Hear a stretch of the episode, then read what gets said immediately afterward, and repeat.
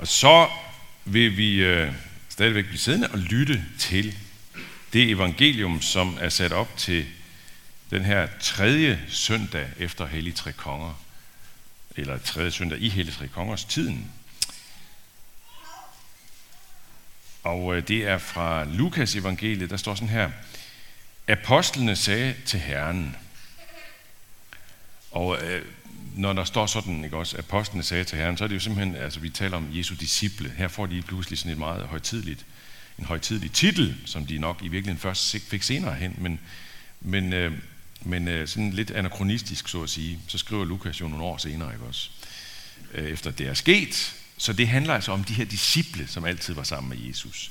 Apostlene sagde til Herren, giv os en større tro. Herren svarede, havde I en tro som et sennepsfrø, kunne I sige til dette morbærtræ, ryk dig op med rode og plant dig i havet, og det vil adlyde jer. Hvis en af jer har en tjener, som pløjer eller er hyrde, vil han så sige til ham, når han kommer hjem fra marken, kom straks og sæt dig til bords. Men ikke tværtimod sige, lav mad til mig, og bind kjorten op om dig, og vart mig op, mens jeg spiser og drikker. Bagefter kan du selv spise og drikke. Må han takker tjeneren, fordi han gjorde det, han har fået besked på. Således også I. Når I har gjort alt det, I har fået besked på, skal I sige, vi er unødige tjenere, vi har kun gjort, hvad vi skulle gøre. Ja, det er en mærkelig tekst, ikke? Giv os mere tro. Giv os mere tro. Øhm, disciplene, jeg, jeg tror, at disciplene beder ud fra en forestilling om at tro, altså en forestilling, som jeg tror, vi alle sammen kan genkende, nemlig at tro er en kvalitet i os. Tro er noget, som vi, som vi har inde i os. Lidt det, som jeg var inde på fra start af. Tro er noget, vi har inde i os. Det er en særlig øh, tilstand af intens følelsesmæssig hengivenhed, som vi virkelig kan mærke, at vi har. Og det er en tilstand, som kan udløse ekstraordinære ting, altså mirakler for eksempel. Ikke? Øh, det smager faktisk ret meget. Den måde at tænke om tro på smager meget af det, som man kunne øh, støde på i en bog, der blev skrevet for nogle år siden af Thor Nørretranders, hvis det navn siger noget. Han har skrevet en del bøger, sådan øh, videnskabsbøger, sådan en videnskabsjournalist-type. Det var ham, der skrev den der Mærk Verden. Men han skrev også en tro, der hed Tro på at tro, eller den hedder At tro på at tro. At tro på at tro.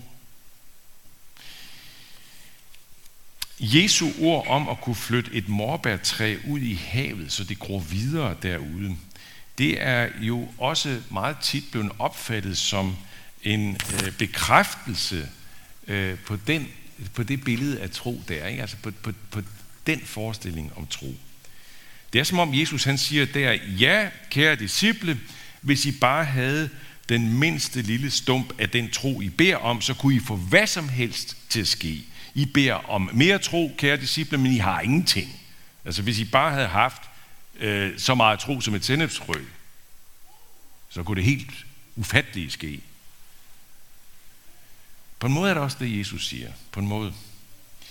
Der ligger tydeligvis, i hvert fald i det, han siger, en brød de siger, giv os mere tro. Har I overhovedet noget tro? Svarer han dem på en måde. Ikke? Og så giver han dem faktisk et oplæg til en tro, som kan flytte træer og bjerge for den sags skyld. Men pointen er, pointen er, at den tro er ikke noget i sig selv. Det handler ikke om at tro på troen, men det handler om at tro på Gud. Hvem er det, der kan flytte et morbærfine træ, eller morbærtræ ud i havet? Hvem er det? Kan vi det?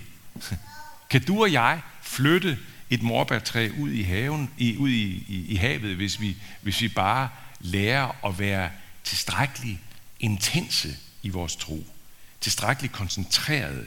Hvis vi bare er i stand til konkret nok og stærkt nok og visualisere det, vi tror på, så, så kan det også ske. Er det sådan, der? at det er jo noget, man faktisk, det er jo en tankegang, man godt kan støde på. Øh, for eksempel i, øh, med, med guruer ude i Indien, eller hvor de nu kan befinde sig henne, ikke?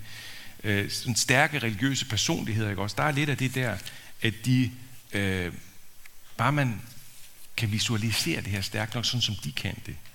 Folk, der har sådan en, en, en visualiseringsevne, eller sådan noget, i og for sig også det, man kan møde på kurser, ikke? Altså, øh, kurser om det at kunne visualisere sine mål så stærkt, at man til sidst også når dem. Det er jo sådan set noget af det, som topidrætsfolk eller toperhvervsfolk eller andre lignende øh, bliver sendt på den slags kurser, så de ligesom kan bringe det frem, som de har som mål.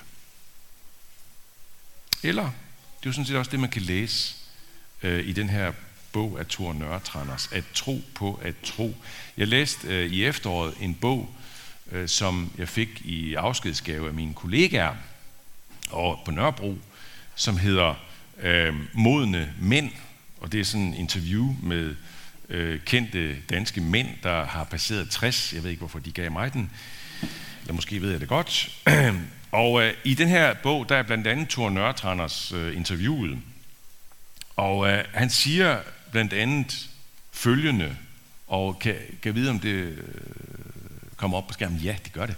Hvis folk kan bruge ideen om en Gud, og den praksis, der ligger i religionerne til for eksempel at styrke deres evne til at tro på andre mennesker, så synes jeg, det er fedt. Og tillykke med det. Jeg kan bare ikke bruge det.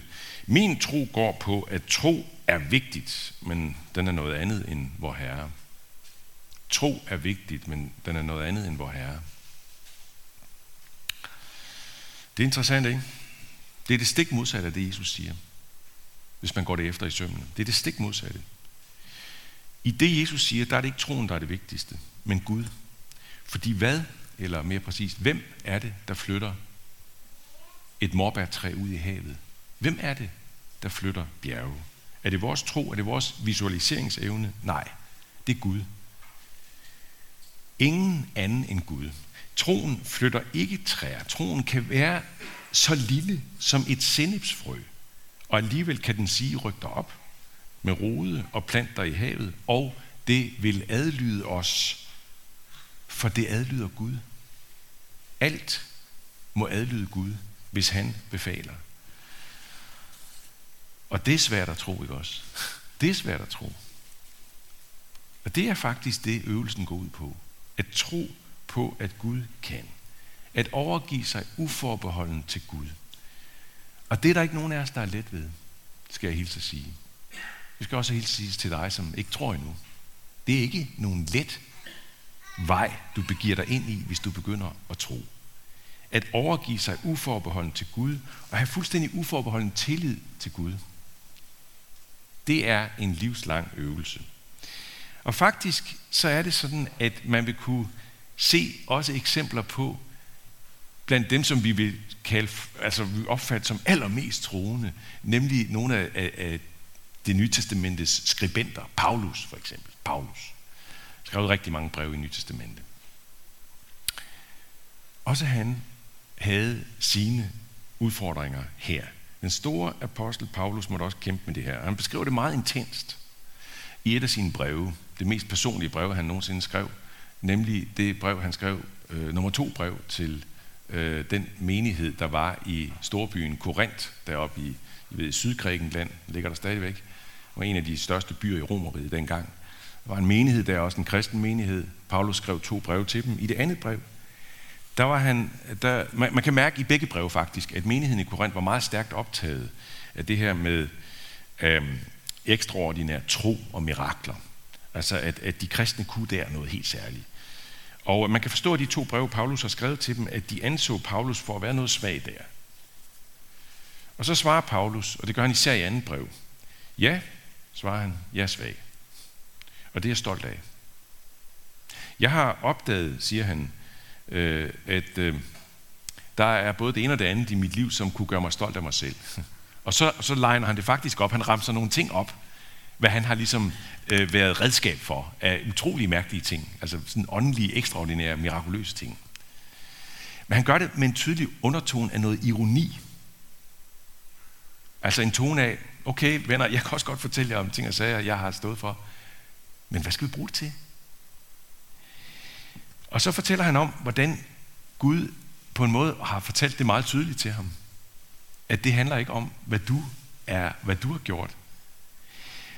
Fordi der sker nemlig det, han fortæller, at Gud sender ham en torn i kødet, som han kalder det. Vi får aldrig at vide, hvad det præcist er. Det har der været forskellige øh, idéer om. Det kunne være noget sygdom, en kronisk sygdom. Det kunne også være noget helt andet. Vi ved det ikke.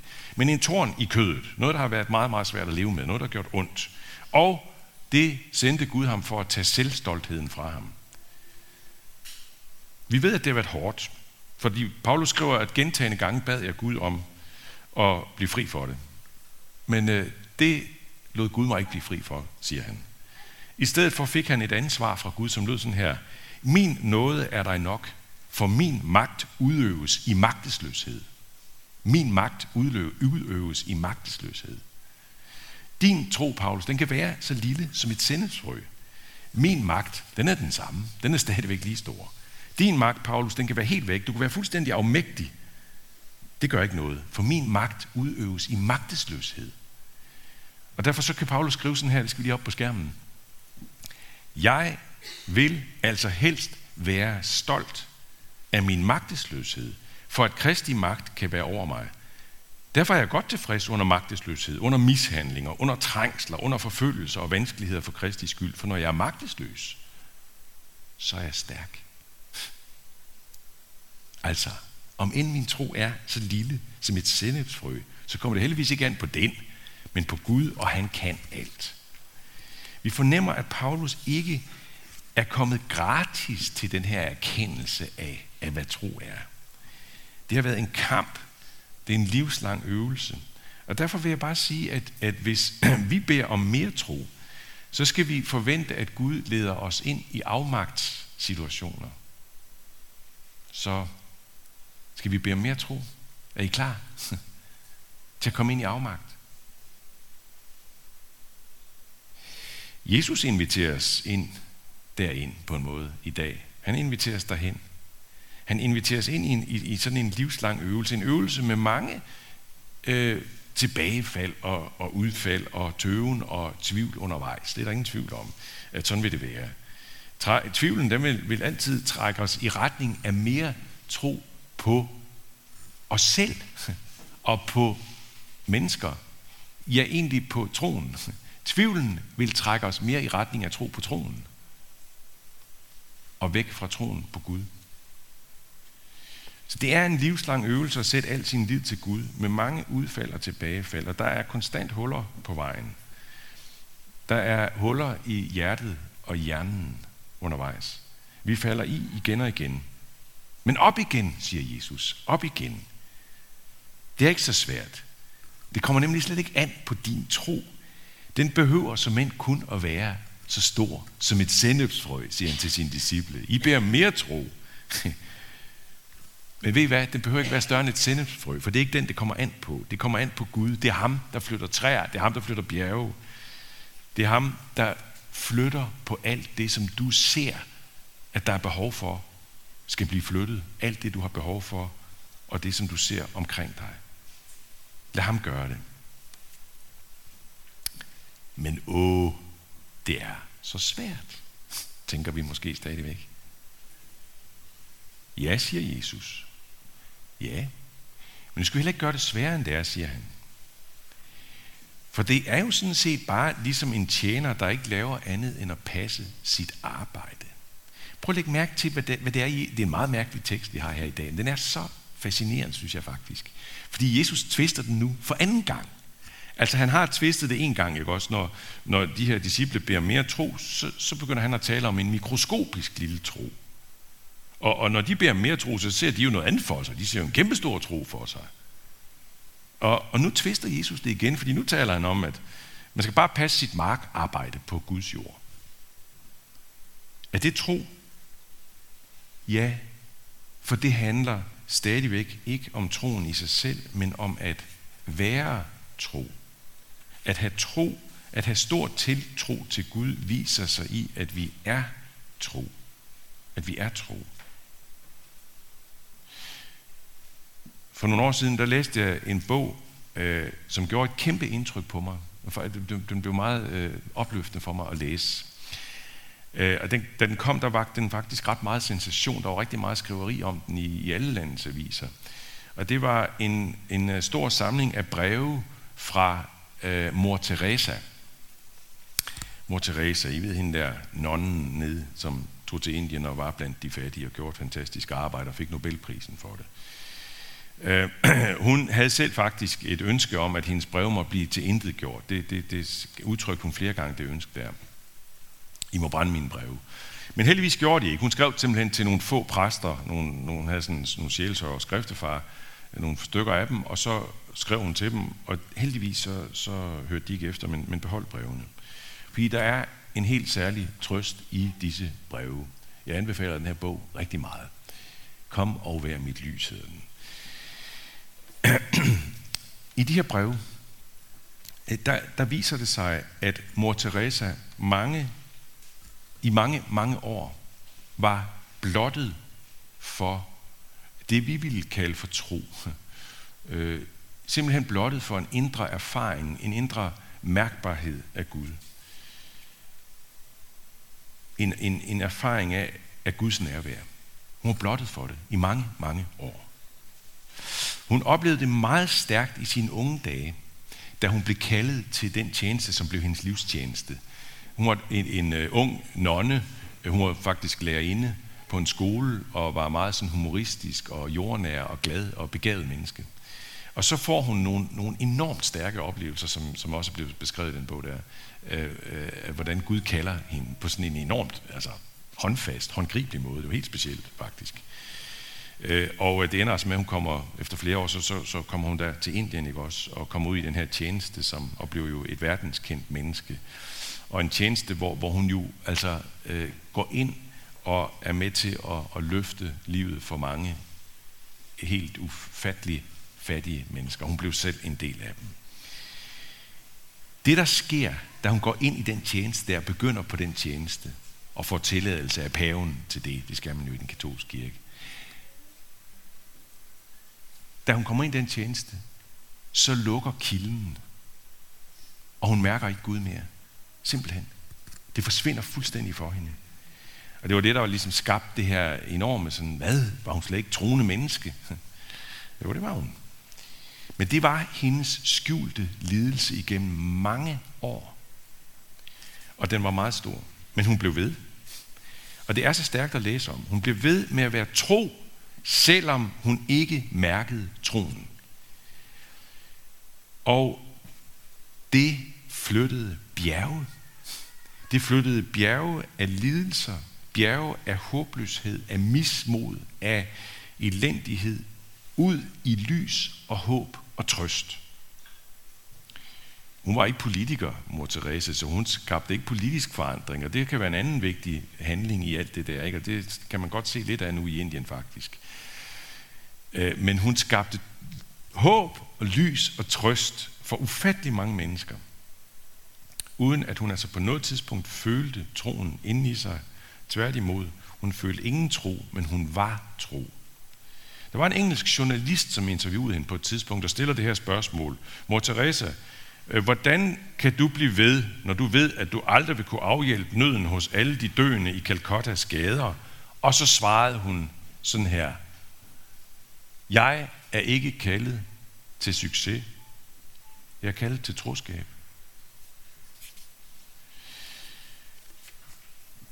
Det er kun få, der kan stå det igennem, som mor Teresa stod igennem, det er jeg sikker på. Og jeg tror også, jeg er ret sikker på, at der er meget få, som Gud vil lade det, stå det igennem. Det er kun få, Gud vil bruge til at flytte så store og så mange bjerge. Vi andre er lidt mindre ånder. Øh, vi øh, kan godt blive redskaber for mindre end det. Men i alt det her, ikke? Gud beder os kun om én ting, nemlig hver tro. Lad det være, at du tvivler, at du ikke føler stor tro, at du nogle gange er tættere på at føle, at du ingen tro har. Jeg beder dig kun om én ting, siger Gud, vær tro. Sig bare, som Jesus siger det der, ikke? jeg er kun en unødig tjener, jeg har kun gjort, hvad jeg skulle gøre. Prøv ikke at sige mere. Det er tro nok til at flytte træer og bjerge, for dem skal jeg nok flytte for dig. Bare du tro, siger Gud. Og derfor siger vi lov, tak og evig ære. Vær dig, vor Gud, Far, Søn og Helligånd, som var, er og bliver en sand træenig Gud, højlået fra første begyndelse, nu og i al evighed. Amen. Og lad os rejse os og bekende troen højt sammen. Vi forsager djævlen og alle hans gerninger og alt hans væsen. Vi tror på Gud Fader, den almægtige, himlens og jordens skaber. Vi tror på Jesus Kristus, hans enborne søn, vor Herre, som er undfanget ved Helligånden, født af Jomfru Maria, pint under Pontius Pilatus, korsfæstet, død og begravet, nedfaret til dødsriget, på tredje dag opstanden fra de døde, opfaret til himmels, siddende ved Gud Faders, den almægtiges højre hånd, hvorfra han skal komme at dømme levende og døde. Vi tror på Helligånden, den hellige almindelige kirke, de hellige samfund, søndernes forladelse, kødets opstandelse og det evige liv. Amen. Og lad os, mens vi står op, tilhønsk hinanden øh, med ordene fra apostlen. Hvor Herre Jesu Kristi nåde, Guds kærlighed og Helligåndens fællesskab være med os alle. Amen.